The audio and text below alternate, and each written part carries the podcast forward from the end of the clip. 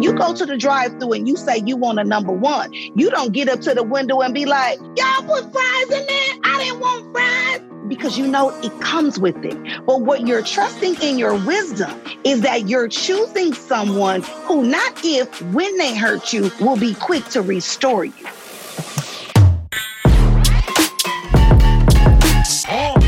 Hello, hello, hello, and welcome back to the Go Off Sis podcast.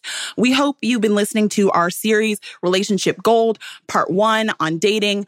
If you haven't, run that back real quick because we are now in part two. So get ready because the tea is still hot. All right. Being single can be hard as Wait, who wrote this? Being single is amazing. Okay. But today we are talking about the other side of that. And we are dropping gems on relationships. Once you get in that relationship, talking about the maintenance of healthy relationships, marriage, and what that means for us today. I think we live and we learn, but just in time for cuffing season this winter, it's getting cold. We want to have an open conversation on that, whether it's for us, how we navigate it, and our concept as Black women, because marriage is complicated for us and we have to be honest about it. So we're going to get in today about how we celebrate our love in a way that feels nourishing nourishing and sustainable?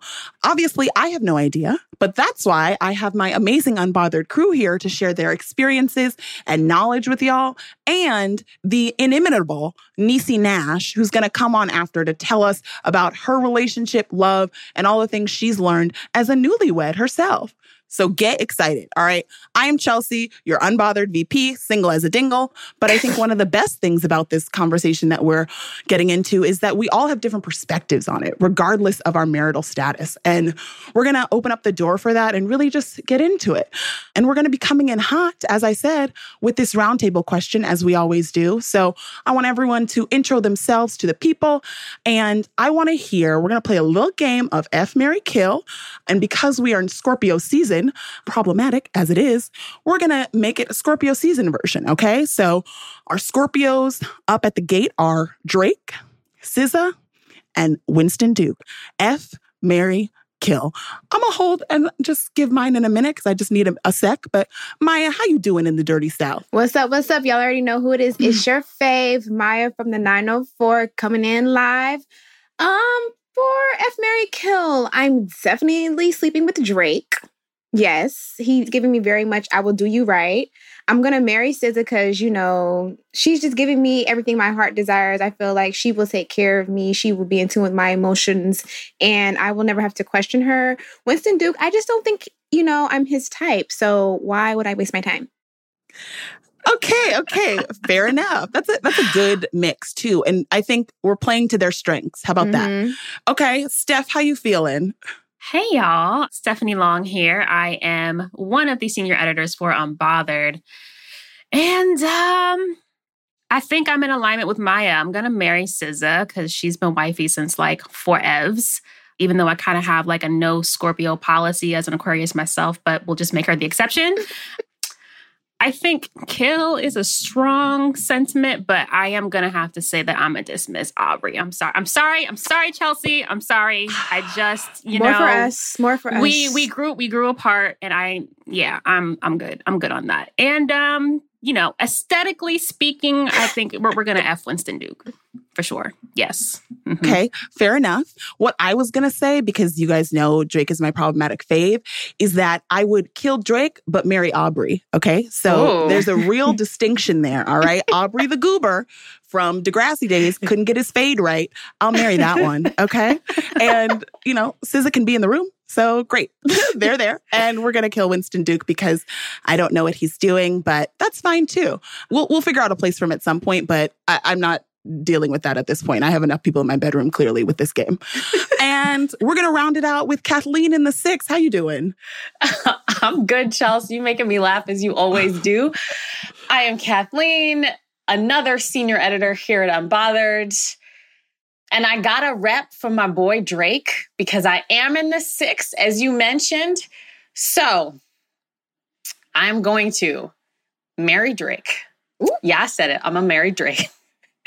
just because the Canadian connection, you know? And he got money. He gonna take care of me. That's it. We started from the bottom. Now we hear Drake. And then I'm going to F Winston Duke because if you have seen Black Panther, Mbaku, I want to climb him. Mm. Thank you. So Mhm. there's that. And then this hurts my soul because I love. SZA. You ain't- you ain't right, Kathleen. Oh, it hurts my right. soul. I love her so much. Solana ain't done nothing to you. Mm-hmm. But I mean, I'm, we're just gonna be best friends. That's what we're gonna do. So I'm, I'm just gonna dismiss her for now, but we're gonna be friends. It's all right. It's all right. Girl, that's why your life gonna look like that last Drake album with all them baby mothers because you done killed SZA. See, that's what your life gonna look like. I love her. I love her so much. Why'd you make me do this, Chels? Because Why'd you make me do this? Let me let, let me and Drake be goals, everyone. Let us live our lives. That is fair. That is fine. But you bring up a good point, though, Kathleen, about goals, because you just recently got married. So, as the resident married person on this crew, Ooh. we I, we got to dig into it. Number one, congratulations! Literally, you guys are just like love personified in so many ways. Like, trust me when we say this, we really do see this. But I want to talk you. to you because as we were sort of talking about this episode and talking about like marriage overall, one of the things that came up was like, was marriage even a goal for you? Right? Like, what did that look like now? You know, you've been married for maybe a week and changed. Was marriage the end goal? I'm gonna say my man is a lot less problematic than Drake and Aubrey, and let's hope that he's not listening to this. Um, but no, it was never the goal. You know, I wrote a piece when I first got engaged for Refinery 29, and it was called "I'm Getting Married," but I never wanted to be a wife. Mm. And that was because the word wife had such a negative connotation to me. You know, that word wife connotes things like duty and domesticity, things that I do not associate myself with. I don't cook. I hate cleaning. I am not all the things a good wife should be. And I jokingly call my partner a great wife because he mm-hmm. is one. He cooks, he cleans, he does the laundry. Like he, and he also doesn't find me calling him a good wife offensive because he knows what I mean when it comes to those traditional gender roles that are associated with a husband and a wife in marriages. And that is just not how our relationship runs. And it's not how, hopefully, it will ever run. You know, Mm. my partner proposed to me after we had been together for eight years, mainly because for the first six or seven of them, I was like, do not propose to me. Just don't do it. he probably would have done it after year one if I wasn't always being like, don't you dare get off that knee, don't you dare. but I mean, he's obsessed with me as he should be. I was reading this book uh, by Jia Tolentino called Trick Mirror the weekend he proposed, and she has this chapter about all the reasons why she's not going to get married. And I agreed with so much of it about how this institution is so antiquated and it was you know made by men like all of these things and so i was like telling him all these reasons why maybe i didn't ever want to do it and he proposed anyway just because he's like that but my thoughts on marriage have absolutely changed because to me monogamy feels like the most human thing we can do because mm-hmm. it is a choice I like that I get to choose him and to be monogamous because that is against our animalistic nature. Like Hello. monogamy is not something that comes natural to us. And so I totally understand why people opt out of it. I understand why Chelsea has her roster and is probably never going to give that up. Mm-hmm, but to mm-hmm. me, you know, it's more of a token of my love and showing that that I am choosing to be a part of this institution that I don't even really believe in because I love him that much. But also mm. because I think that that daily choice to be with one person is what separates us from animals who can't choose, who can't mm-hmm. control their impulses. Mhm. I think about this a lot, and I agree with everything you just said. And I know that ultimately, you know, I do want a monogamous partnership. You know, I want to settle down with someone and be with that person for, you know, however long I remain on this earth. But the question that I sometimes ask myself is is a ring on my finger necessary for that? Mm. Absolutely not. like I am still a basic ass bitch who grew up in the suburbs with, you know, very traditional friends and family. And as much as I really didn't think I wanted all of that, you know, I was a girl like squealing when I got this ring. I did all that. And I, so I think that, you know, even if you choose monogamy, I don't think that a ring or a wedding, mm. I don't think any of that is necessary to live like a monogamous relationship with one person, if that is what you choose. Kathleen, one of the things, well, a lot of things things you're saying are super resonant just like overall with our concept of marriage now and the fact that like we just have to recognize that it is a choice that mm-hmm. whether or not you make it it is a choice right but i do want to get a little bit into this because you mentioned you had sort of a traditional concept because marriage looked a certain way growing up in the suburbs like what was the what were the examples of marriage set either you know in our lives on tv out in pop culture like out in the world that really set a standard for what we thought marriage was. I think for me, you're right, Kathleen, roster five Eva.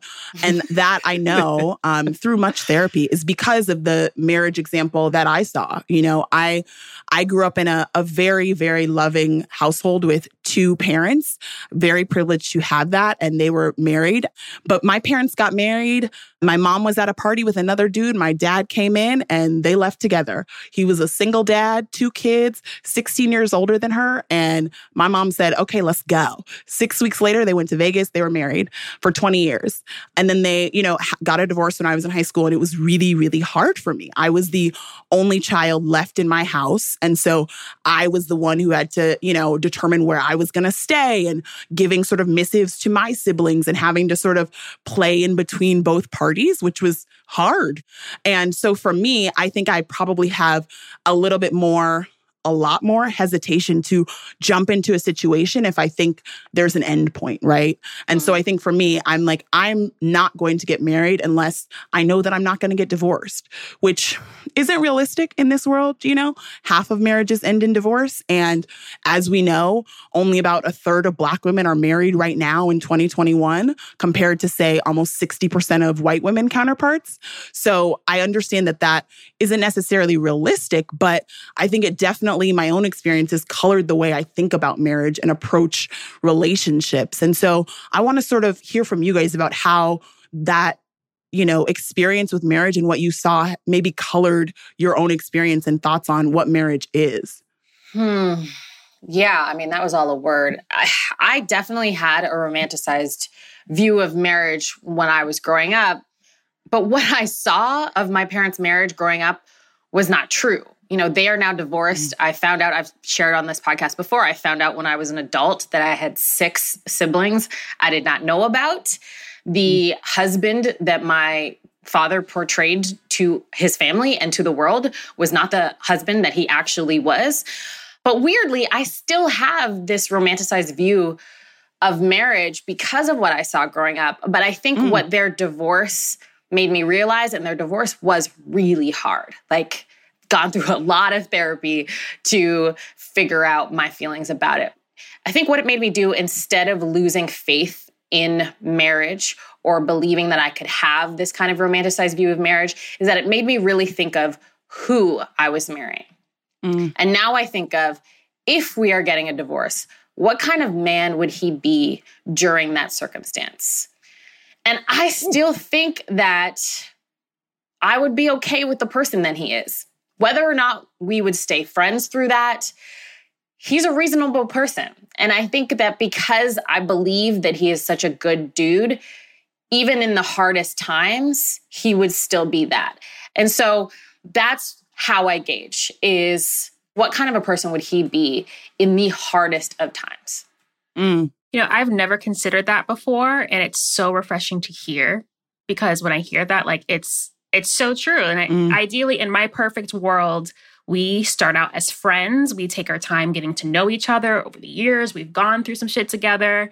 And through that, that's where you can see how people respond to difficult situations. And I really believe that seeing how your partner reacts to trauma is very telling.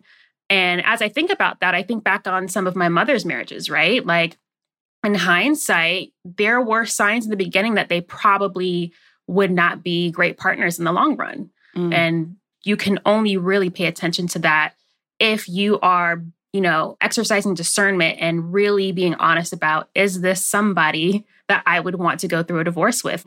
So, yeah, I think you're spot on. And I'm definitely going to file that away for future dating situations. But, I mean, it's also Steph because, you know, I got married a week after our 10 year anniversary. Like, mm. I know this man. And that's also, I think, one of the reasons I like came around on marriage. And also, we signed a prenup. You better believe we signed a prenup because marriage is a business arrangement. Mm-hmm. It absolutely is. And I don't care if people think that that's not romantic to say. It is. It's a legal contract, people, and yes. it is binding. and mm-hmm. it's also really smart because you have no idea what's going to happen. You know, and like when I get married, like speaking to the the business contracts point, like I envision myself building like an empire. So if I am entering this agreement with someone, it just makes sense to me to like protect ourselves. It doesn't necessarily mean that something bad is going to happen. Like that's why we're getting a divorce. But sometimes, you know, you may grow apart or, you know, things just change. Mm. Maya, I feel like you, you understand this as our resident, like a business woman, writing things off on her taxes all day, every day, getting that empire. Don't tell the IRS, okay? Shh, be very quiet. Hmm but I feel like that's something that like we do think about and that's that's also something I feel like that maybe we're changing our perception of. Mm-hmm. So as much as we can get in order before we enter into that contract, knowing, you know, not only our financials, what you're going to be potentially joining bank accounts with, but knowing the person that you're joining your life with, right? And understanding that it's going to be messy at times and it's going to be hard, but you have to be prepared for maybe not it looking the traditional way that we may have seen or that we may have idealized it to be. I told you guys this, but when I was younger, around probably your age, Maya, I was out on a bachelorette yeah. trip with one of my best friends from high school who was getting married. And we were in Austin, Texas in like an Airbnb. But one of the things we were just were having like a deep conversation late one night, you know, we had some libations and we were just like feeling like a really intimate heart to heart that you just like love to have on girls' trips. And my friend said, said, you know, we're probably going to end up being the breadwinners in our relationship. And this was with, you know, 10 of my best girlfriends who are all very successful in their own right. And I was so annoyed by that at the time. I was like, no, how dare you? That's not fair. Like, I want a benefactor, still in the market for that. I want to like make sure, like, why do I have to like be the breadwinner in this? But now, you know, a few years later, I've realized that that's mm-hmm. probably true. And at the time, I took it as an insult. And now I'm like, I'm just got to be honest with myself that this idea, this traditional version of marriage where my partner was the breadwinner is probably unrealistic, right? And I'm probably going to have to like shift that on my end to get some of the things that I know I absolutely want and can't shift on. Mm-hmm. And that's why I'm like, traditional mm. marriage, mm. who is she? I never met her. We've never met. It's just very much like I only know marriage from the perspective of me seeing what has failed for other people. You know what I'm saying? I've decided that I just want a partner in life. And that's just my ultimate goal. And for me, I kind of battle with it myself because I don't want to be their breadwinner. But it's coming to the realization that that just might be the facts. The type of life I want to live and I'm going to require it's like, okay, if he's not making that, what are we going to do? Because at the end of the day, we don't eat McDonald's. So we're not but up, up, up, up, loving it over here, baby. And my dad was telling me, because I was like, Dad, you know, I want to marry a rich man. He was like, All right, Maya, because, you know, a rich man is going to want you to be super submissive. He's going to want this and that and the third. He's like, And I know that's not how your life is. I say, yeah, You know, that's right. I don't do that. So I'm struggling now between what is really the most important thing? I need to find a happy medium of, okay, he doesn't have to be a billionaire, he can be a thousandaire, but he makes me feel like I'm the only person in the world. And in my relationship, we're just going to be a team. I want to be able to have his back. I want him to be able to have my back. I don't ever want to feel like me and him are competing in the household. I want him, I want us to feel like, you know, we're we're one because we literally will be one and i think that's the biggest thing now within the world. We don't see each other as one when we get into these relationships or these marriages. I very much don't like that. So i think the biggest takeaway is whatever you see as a relationship strategy for yourself go mm. go into that and dive deep into it and find somebody who you know feels the same way as you. And don't be too concerned about what the mm. outside is saying what do you like? What do you need? What are the requirements for you? And then move forward with that. Mhm. I also think the idea of a breadwinner is changing, you know, in 2021 in this economy because it's so unstable. And, you know, I think Yep. that that's no career is completely stable anymore. And there was a time in my relationship where I was pulling the financial weight. You know, he runs a tech startup, and in the beginning, he wasn't making no money, and I was pulling the weight. Now he makes more money than me. The financial burden has shifted over to him. And I think that it'll probably shift back to me at some point. Maybe it won't, but I think that that teammate situation that you were talking about, Maya, that is kind of where we should be. And there's so many outside influences, as you mentioned, of what a breadwinner is and what that means. And the word like emasculation comes up because mm-hmm. I've seen this in friends' relationships mm-hmm. where my friend was going to work and he was at home taking care of the child. And he said that that made him feel emasculated, which is mm. ridiculous. They are not together anymore. Thank goodness. But it's just this is this is where the outside influence comes in and and if you are in a straight relationship, there are a lot of men who feel like that. But I don't think that the definition of a breadwinner in relationships moving forward is going to be the same. Mm. I just want the whole idea of there being a winner in partnership to go away altogether. Like Ooh. it just it doesn't make sense to me.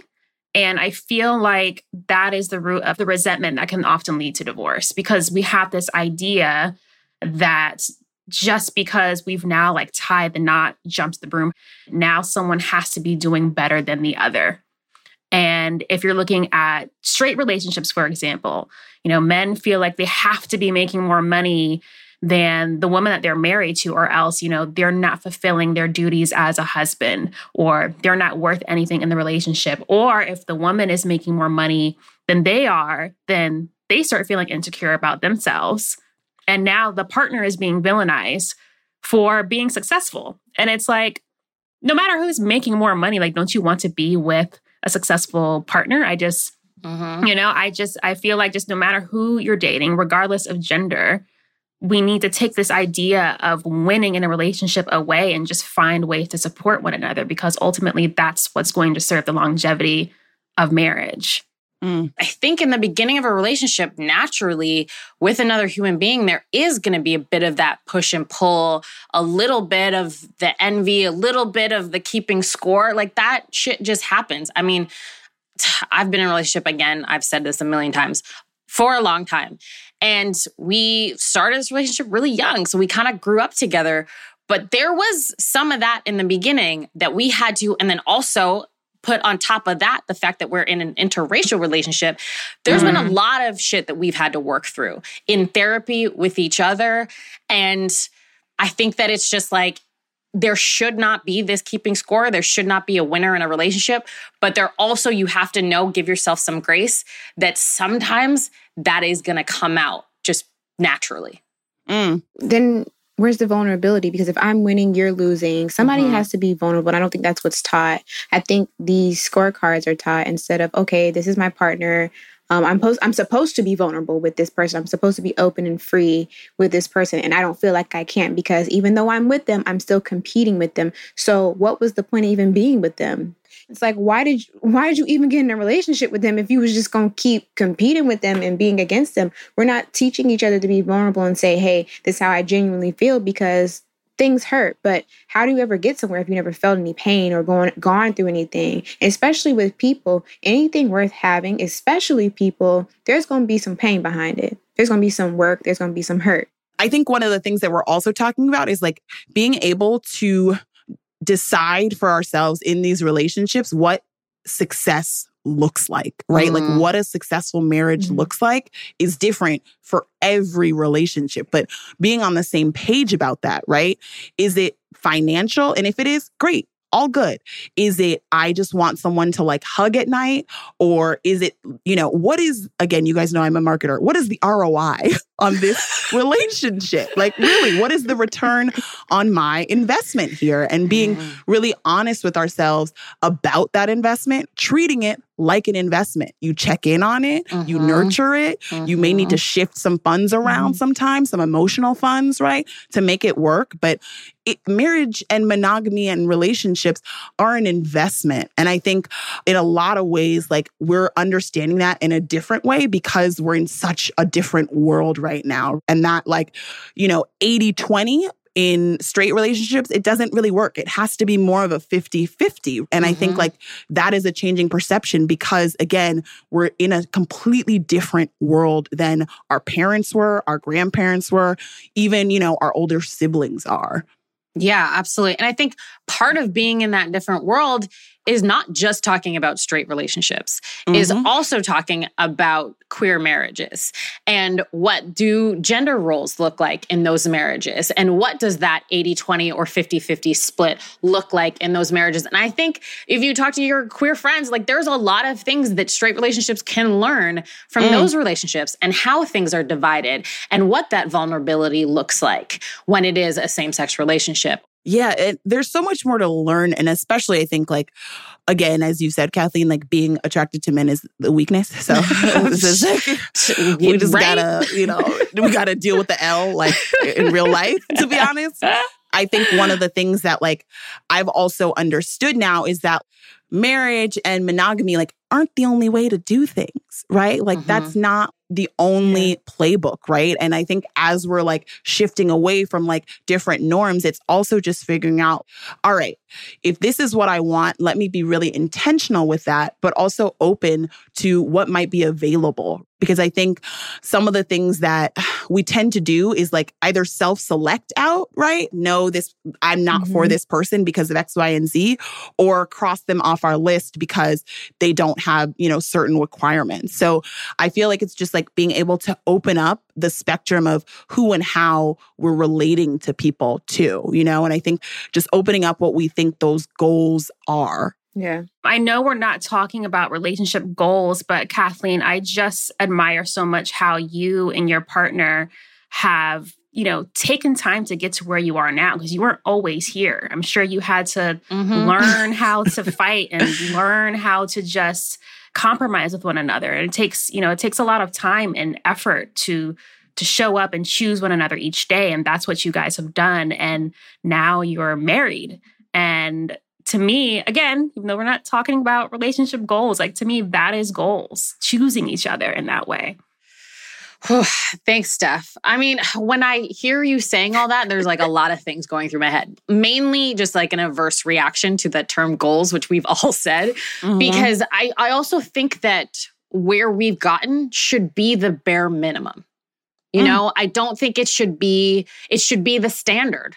It is not this thing that this like thing that we have surpassed that we are above anyone else. Like this is a relationship that's rooted in respect and that is at a point where we can communicate and be vulnerable with each other. That should be the standard. You should not be in a relationship if you don't have that. And mm-hmm. I would mm-hmm. caution against staying in something just because you feel like, oh, well, it's work. It also should feel good most of the time. Mm. It shouldn't be work all of the time. Truly. Mm-hmm. And I think that that is such a great point. And again, like Drizzy and Ree told us, it might be work, work, work, work, work. and I think for me, like that's something that I really think about. And we opened this conversation talking about marriage and monogamy, but I don't even think monogamy is for me. I told you, like I, I have floated this to several people on my roster of like, so um, could we be polyamorous? And but not not you because I'm a jealous bitch, but me, just me, just me be polyamorous. And like, I don't know, that's the best I could do. Maybe you can watch at best. but like for me, I'm so serious. And obviously that hasn't gone well because I'm not in one of those relationships. I also like had to be honest with myself about like maybe that's not my path and that's cool because I don't know if I'd be willing to put in that kind of work for one person. And I had to be honest with myself about that and what my emotional capabilities right now are. That may change and that may develop again we're working through this in therapy, but I also want to be cool with the fact that maybe that just is the way I'm going to move. And now it'll be my life. And I'll be someone else's fabulous auntie with like five people on my arm. Maya, you got anything to say about that? Girl, five people on your arm? You mean five bags? What? no, I said, I, you heard me. I said, people, there's five positions on a roster, okay? but I think one of the things I, I also just want to hit on is like, do are we only in relationships with people who've gone to therapy and done that self work? Um, I feel like Steph, you got some thoughts on this as like just like resident vibes. You you see you see me nodding. You see me mm-hmm. nodding. So I am in a place right now where I'm accepting of the facts that everybody is a work in progress. And in any given moment, someone is doing the best that they can with the tools that they have. My boundary is if you're not self aware enough to know that maybe your tool bag is lacking a little bit and there's some work that you could be doing, I don't know how much this is going to work because to me, so in All About Love, Bell Hooks, she defines love as an act of will, mm-hmm. Intention, and action. The will to extend oneself for the purpose of nurturing one's own or another spiritual growth. And so, in order for that to happen, there has to be spiritual work happening on an individual level so that in the partnership, there can be spiritual evolution as well. I think in a partnership, each person is kind of they're working on themselves and they're evolving. And through that self evolution, then the relationship can evolve. But if one person is moving forward and the other one is staying stuck, then the relationship can't go anywhere. So I personally don't believe that, you know, without doing work on oneself, a relationship can last. And so I personally just have no interest in someone. They don't necessarily have to be in therapy but I just feel like they have to be working on themselves somehow. Mm-hmm. Took the words right out of my mouth. That's exactly what I was going to say because I know in the Black community, therapy is like still kind of an X slash question mark. And I just feel like at what point as an adult do you say, wow, I need to do some self work?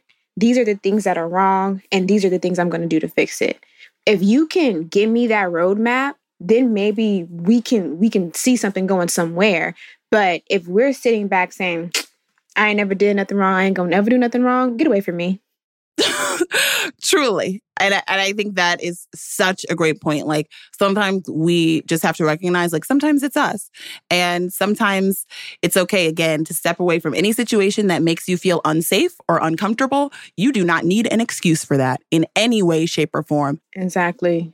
I feel like at this point, what we've understood at the very least is we are all works in progress. And if we want to do that work with someone, whoever that is, however that shows up in your life, please feel free to do it. But also know that that work, again, should be coming back to you because you only deserve that amazing energy.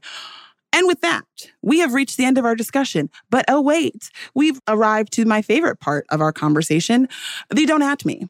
If y'all need a reminder, are new or true, or just want to hear me say it again, the Don't At Me is the part of the discussion that we use to tie a bow on our conversation, give you some gems and food for thought, and just some overall energy to move about your day, week, life with. And in case the title wasn't clear, you cannot at us, okay? Nothing nunca, non, nine, no, heart emoji. And for this one, you know, we have to run it back to our Miss Married gal, Kathleen herself, to drop a, a few gems for us. So go on ahead and give us that don't at me, Kathleen. Oh, I am now somebody's wife. That is not something I ever dreamed of being. It's not something I ever aspired to be. And not just because of the stats we hear over and over again that Black women are less likely to get married or that no one is checking for us on dating apps, which is why we aren't getting married. Some of that is true, some of that is a myth. What is true is that if we do choose to, we are waiting until later in life to get married. And for good reason. Marriage is an institution that, in many ways, has not served us. The things that people used to get married for, like financial stability and companionship, are things that we can do for ourselves or find in our friendships, not romantic relationships, which is why marriage if you choose to do it, should be more about a lifelong, hopefully, commitment and connection. It should be about that true, authentic, comfortable love, that real love.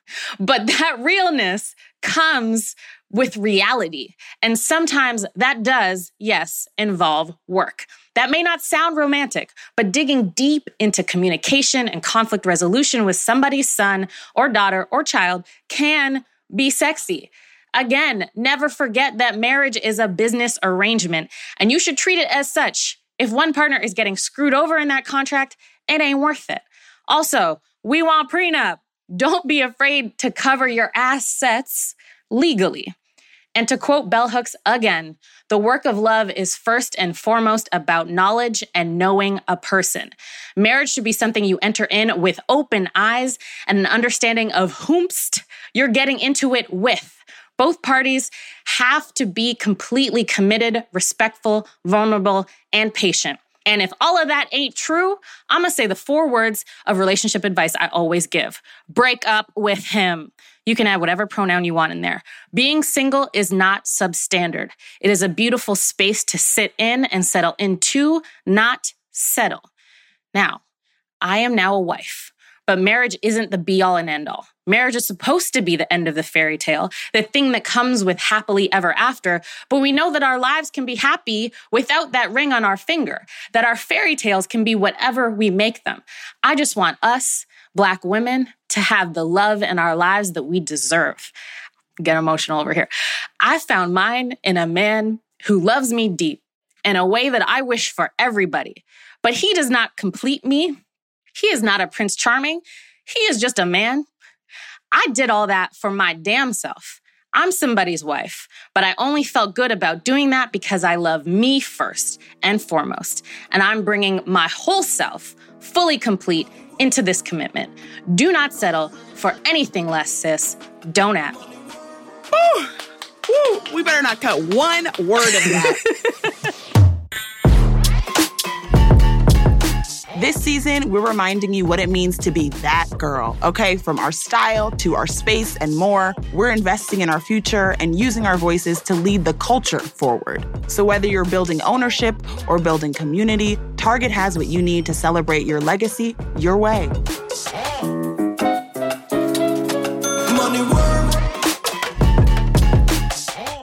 Okay, listen and listen clearly. She needs no introduction, but you know, here at the Go Off Sis podcast, we give the freshest and dopest bouquet of flowers to our favorite sisters. And let me tell you, this one is special. We are talking orchids, calla lilies, the expensive roses, no baby breath, no carnations, spring, bloom flowers. She is Emmy nominated. She is a red carpet crusher, the funniest of comedians, a writer, actress, host. You've seen her on everything from Reno 911 to When They See Us to Mrs. America to The Soul Man to the fourth and final season of Claws, which is coming up. The credits are clear, but more importantly, so is the energy. Please welcome Miss Niecy Nash to Go Off Sis. Oh yeah. Oh, wait a minute. I feel like I need you to go everywhere with me and give that same introduction everywhere I go. Deal, deal.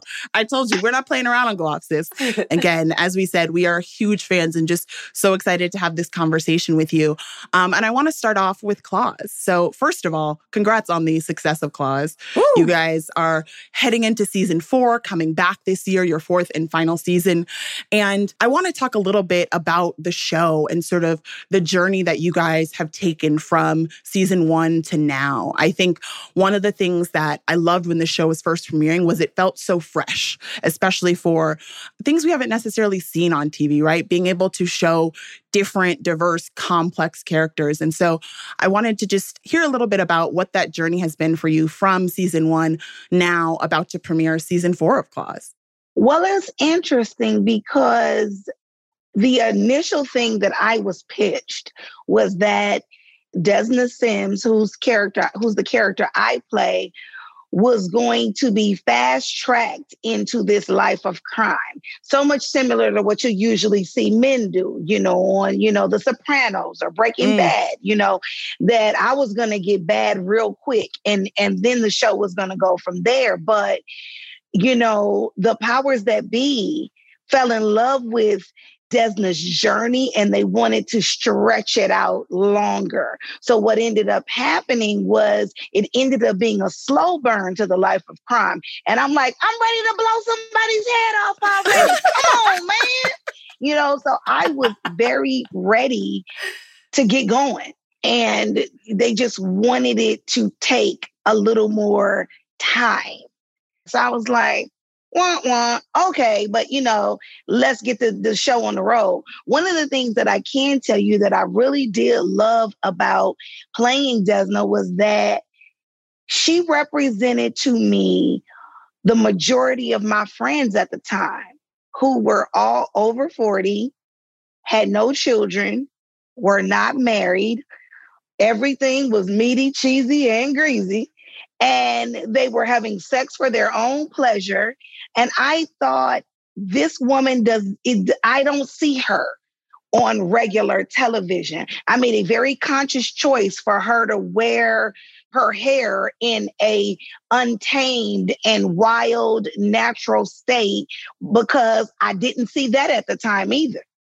I know your showrunner, Janine Sherman Barrois, who we worked with at Refinery as well. She talked a lot about bringing that complexity, right? And also the like flaws of being a woman and just trying to figure it out and making it work because we do no matter what, we make it work.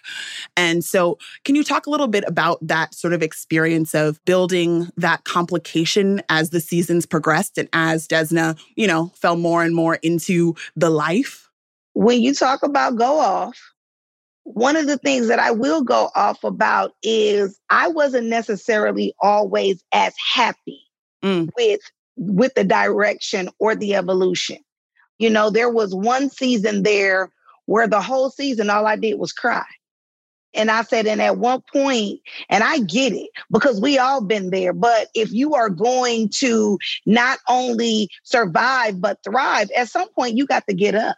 Mm. You gotta say you gotta have a moment in your valley experience, but you don't live there. You don't pitch a tent. I was like, well, is she ever coming out of the thing? And I felt like every day I was going to work, I was like, oh, I'm crying over Dean. I'm crying over one of these girls in the shop. I'm crying over Roller. I'm crying over, and I just was like, I'm sick of this girl. I'm sick of it. you you don't you know you done wails, you done gnash, you done cried, you done did all the things get your plan together and let's hit it. Mm. Mm. So, and as an actor, sometimes you are involved in making someone else's thought of a person and their idea of a character manifest.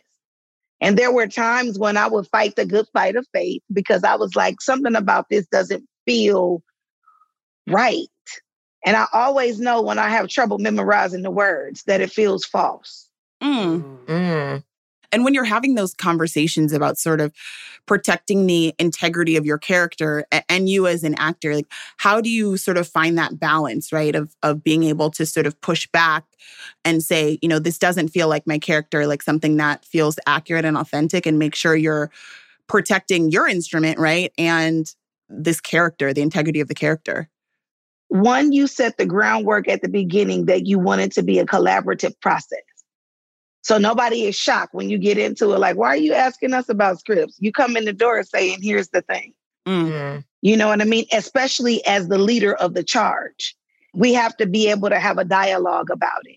I'm very passionate about things I feel strongly about, but I'm also not amenable to a give and a take. So you got to know that you're not going to get everything, but you have your points to be made for why you feel like a thing is right. For example, I will tell you this, and you will say, Girl, I know you lying. when I first got, you know, into the um, hair and makeup and did the camera test for Desna, she had a bob with blonde highlights, very soft, beachy. I put that wig on. I stood in them clothes and I said, I don't understand it.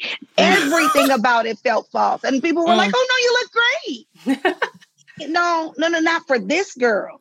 Mm-hmm. You know what I mean? It's something about it is wrong. And I'm going to tell you, I fought up into the night before we began principal photography to wear my hair blowed out and, and just straight. Mm-hmm. No curls, no nothing, just there. And I mean hard to come down from the clothes. I fixed myself up the way I thought she would look. And I sent the photos to all the powers that be. I said, I'm telling you, this is the girl. Mm.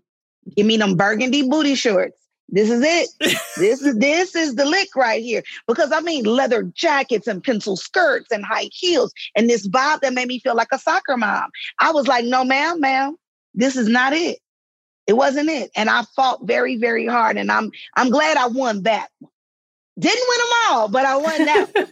and I also felt like she didn't have a lot of time to in the day if you have to take care of your brother who's disabled you got to take care of Mhm. you know what I mean? All these gals at the shop, you got to run your salon, try to live your dream, sell drugs for your boyfriend. She's not spending a whole lot of time on the thing, which was another reason why all of her clothes are very matchy matchy. She doesn't have time to think about what is going to coordinate with this. And that's the other reason why she I, I chose for her to always wear a jumpsuit because it's one complete look. And I feel like it, in my mind, it makes it believable for her as a character. Mm. I think all of this speaks to your talent, but also your ability to advocate for yourself.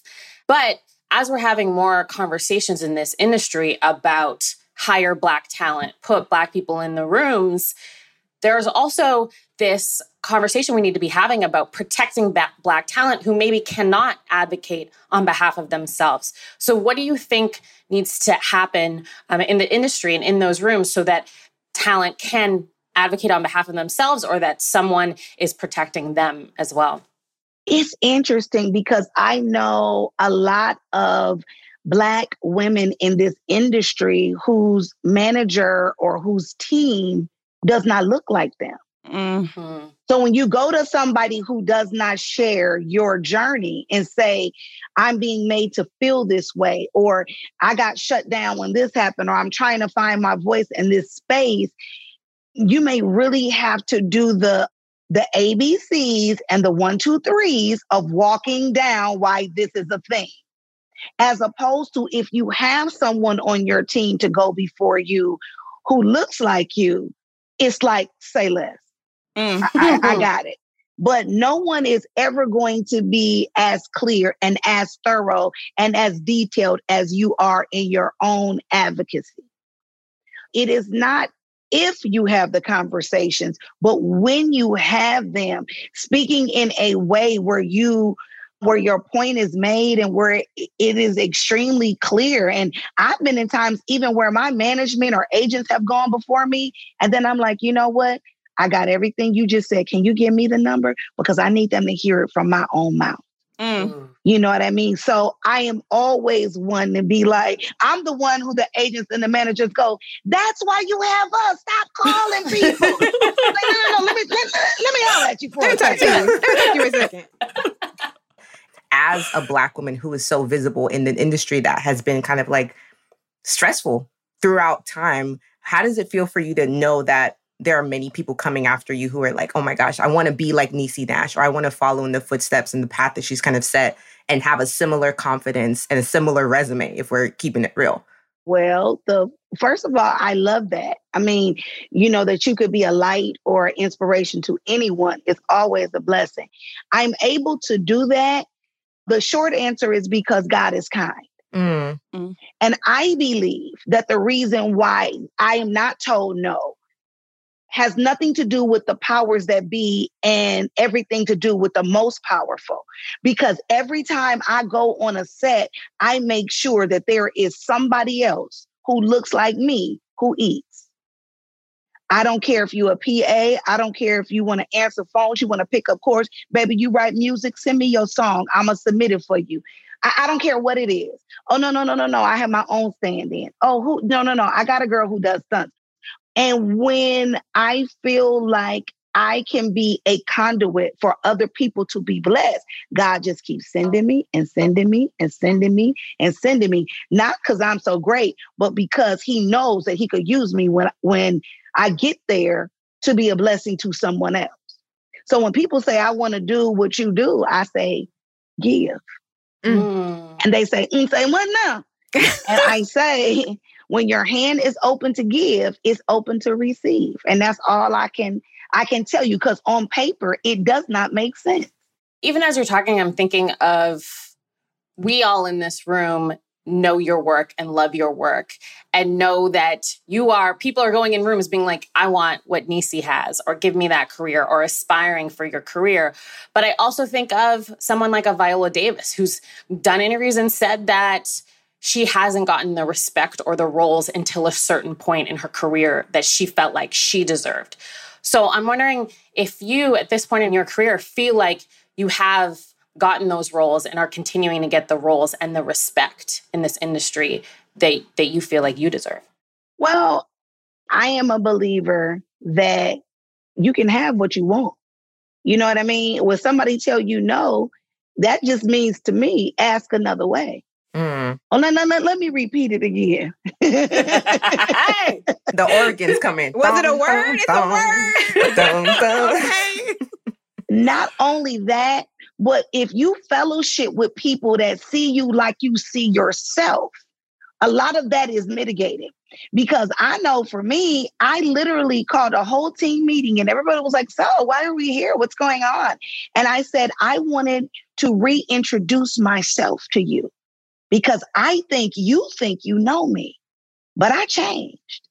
Mm. So I want you to know the new me. And if you don't, or if you're not in lockstep with how I see myself, then we're going to have to get off the ride. I'm not mad at you, and I hope you're not mad at me, but I want a thing. And I'm not asking you to give me the thing. I'm asking you to put me in the room so that I could go get the thing. And they got it. And that was the transition between me being the sassy black mama and the sassy black friend and the sassy black neighbor and the sassy this, that, and the third to being a leading lady, to being able to people know, oh, you can do drama, to being nominated for awards for work that people thought I could not do. So it is having a clear image of self first, then being able to communicate that and trusting what God plants in your mind. You know, when you trust your first instinct, it's the closest you will ever get to God. And when you stay true to what you know you heard, in spite of whatever else comes along, the universe conspires to meet you where you are. And then you just walk boldly in that thing. It's a gym Ooh. dropper. it's a gym dropper. I'm trying not to stomp right now. Please. All, all of this. And I think like everything you're saying is just so amazing because what you're coming from is like a mindset of abundance, right? That like there is room for all of us and there is a place and a purpose for each one of us if we just open our eyes and step into it. And I think that's something that we've seen in your professional career, but also just like in your life and the way that you're moving forward in your life. And so I want to switch a little bit to sort of talk a little bit about that mindset of abundance when it comes to your life and your love and these past couple years for you. So, number one, congratulations on your wedding and your first year anniversary, which I think you celebrated this month. Made it one down, forever to go. okay. I love it. today we're talking uh, we talked in the first part of this conversation around sort of like relationship gold and relationship goals. And while we are trying to stay away from that like goal energy because everyone has their own path you would probably be on our relationship goals list because of that. I wanted to sort of get into that conversation that's helped you to come to your work perhaps with that mindset of joy and abundance and love. I always have been a lover and I could never lean into those conversations that you have at the beauty shop or you, you hear your aunties and your mama having in the back room when you're little when they say, I don't need nobody, I can do bad all by myself. I don't, I don't need it. And I'm like, oh girl, I need all the things. I don't want the things. So I could never lean into the, you know, you know, sometimes all men are dogs, everybody cheat, everybody's this, everybody's that. And I just be like, mm or they say, um, I can't, I, you know, it ain't nobody, I can't find nobody. It is no good people out here left. And I'm like, girl, where you looking? There's people everywhere. And I remember, remember having this conversation with one of my East Coast stylists. And I'm like, you literally can meet people anywhere. And so we're stepping into the elevator. There's a man standing there. And I said, hello. And he goes, he said something like, Oh, you you you look so nice today and you smell so good. And I said, You're welcome. Oh, I know that's And right. And I said, Well, we gotta go, you know. But I was like, see?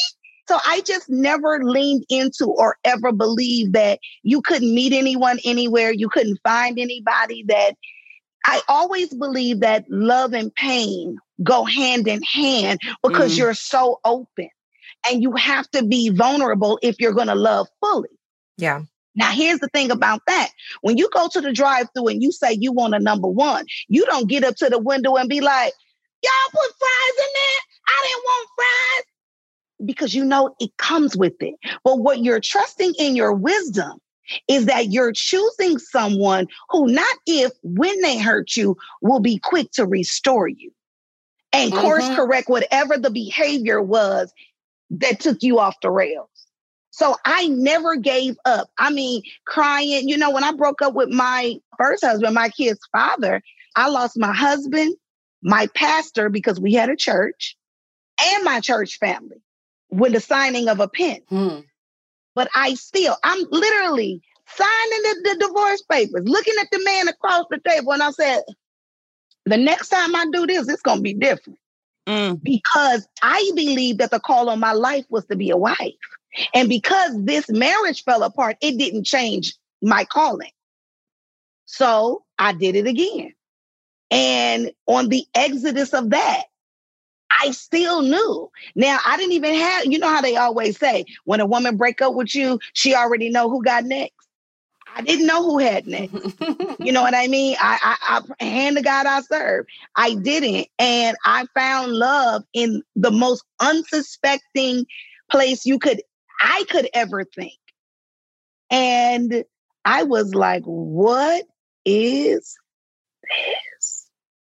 And I was like, uh, okay.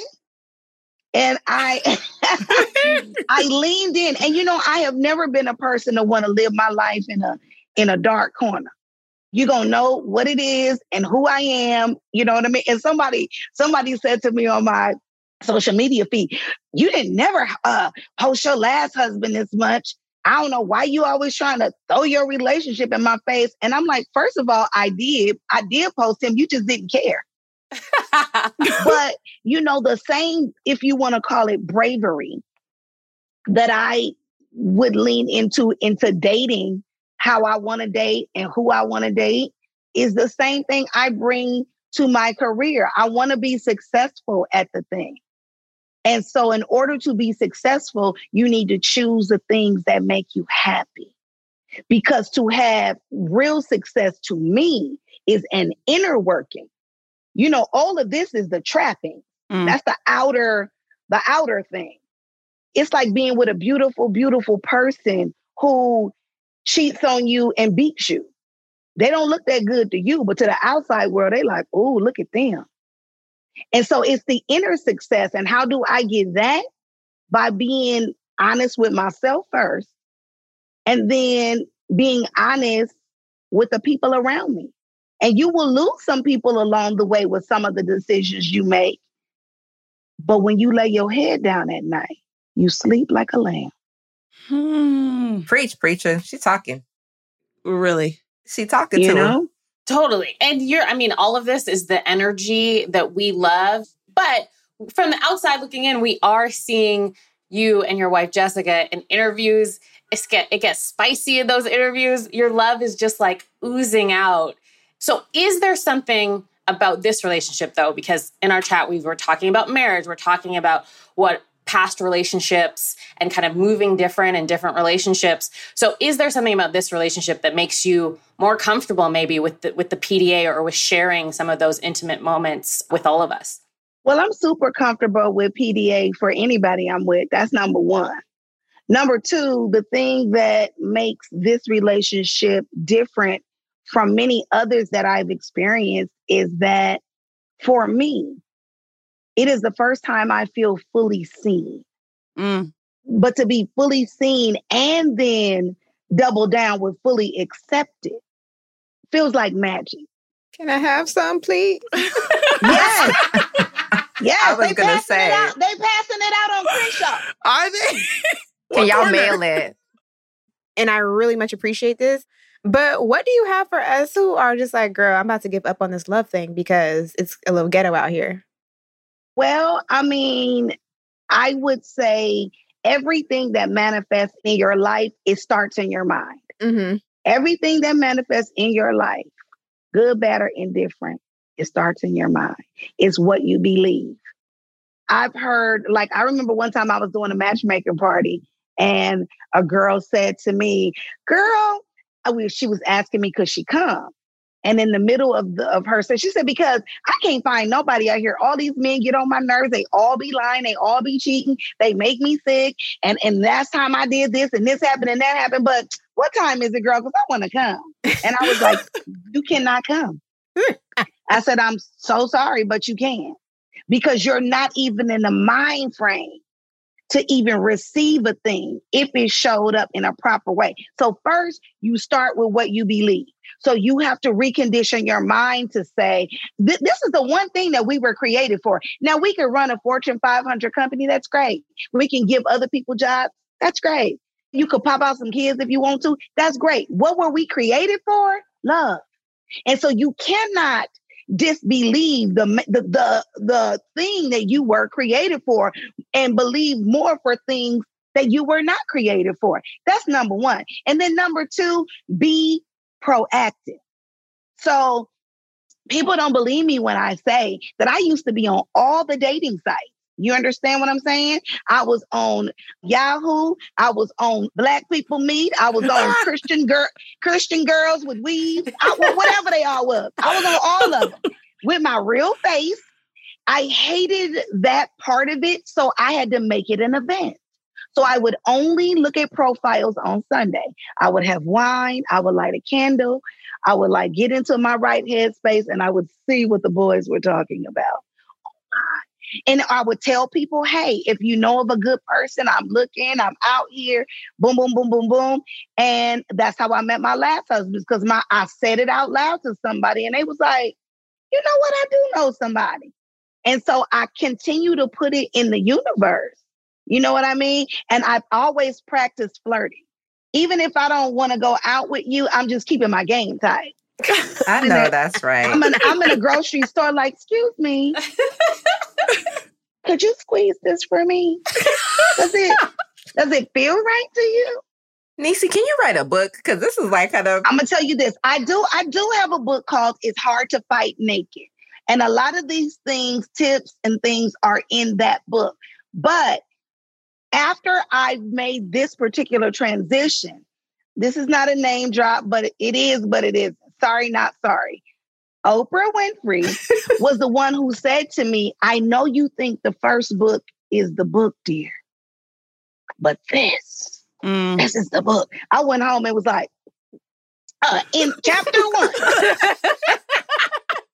Because, you know, in my, in my book is God, Oprah, then the Obamas. Don't at me. I don't want to talk to nobody about it. That's how I feel. um, and so when she said it to me, it was if it was poured in my ear from the Most High, and I was like, "Get going." Mm. And began writing immediately. So some of those gems you can get, and it's hard to fight naked. So we're gonna read the the first one, and then we're gonna read the second one, and that's our our handbook, yep. basically. Okay, that's it. and that's gonna be called Oprah told me to write this. Oprah told me. you sell a million copies on that. I'll tell you right now. uh, but I want to I want to sort of dig into this a little bit uh, because I think one of the things that you also said is that there is pain in love, right? And there is vulnerability in that pain and in that love. And I think that's something that I just want to talk about a little bit just in the context of this world right now. I know for you, you you've been able to also really sort of like metabolize that pain into love, into purpose, into laughter, you know, whether it's your work on television or, you know, those New York Times videos mocking Karens that was hilarious, but also very very real. And mm-hmm. I know mm-hmm. you've spoken about your own personal experience with violence and within your family. And so I, I wanted just to just hear a little bit more about how you sort of have turned that pain into comedy and into love and, and shared that with us. Well, I will tell you that I don't think my formula was always right. Mm. because that sort of pain for me started at a young age.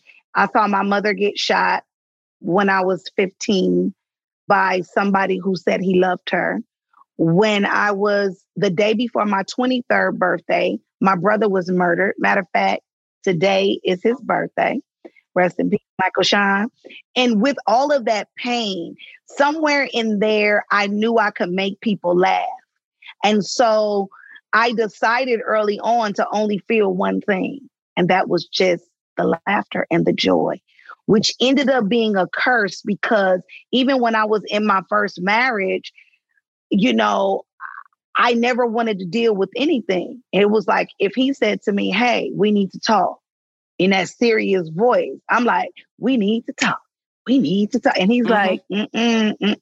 It was like, you know, he's angry and I'm doing the running man. Like, it's just like, What are you doing? But anything to not feel that. So that was how I was using my comedy for my own gift. I was kind of using it against myself and didn't realize it. And then it wasn't until I realized that my behavior was changing because the feelings were just stacking on top of, and it was rising.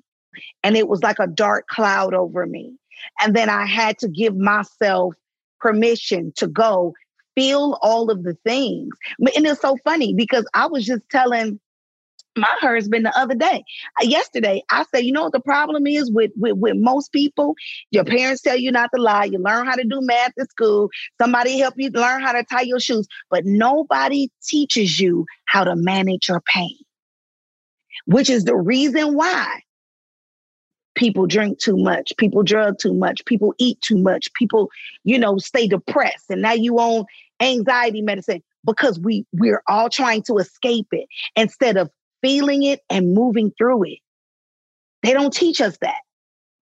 So once I gave that gift to myself, I became lighter, brighter, more welcoming, more loving because I didn't have so much equity that I had to share in my being with years and years and years of nonsense.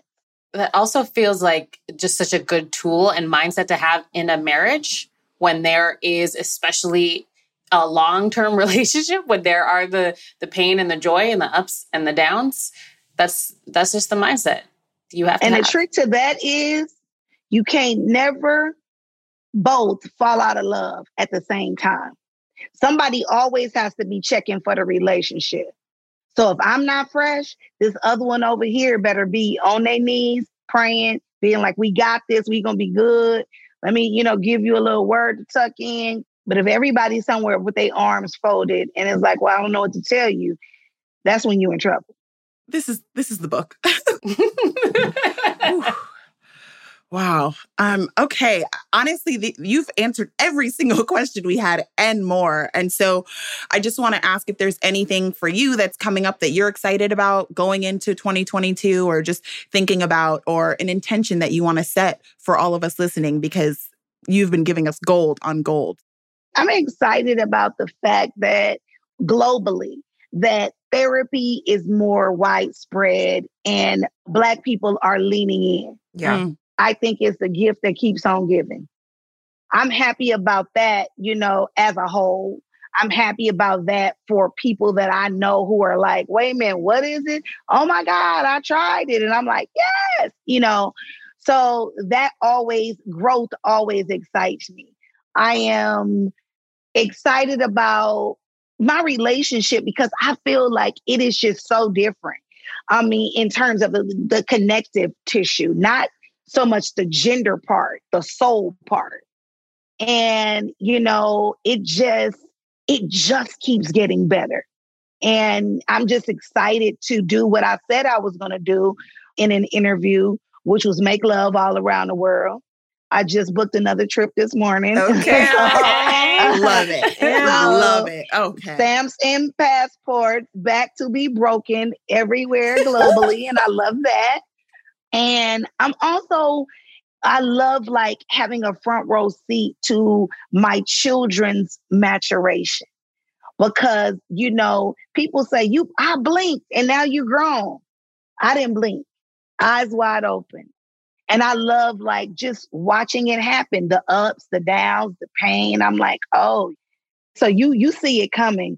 Oh, if this one get a heartbreak, baby, we all got to be on deck. Hold on, everybody get ready.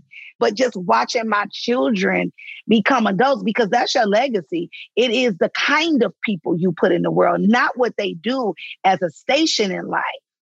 And I just watched them create their path and build their village and all of those things.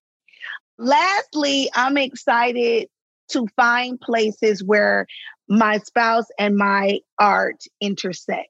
Mm. So to work together on something is what we're putting together now.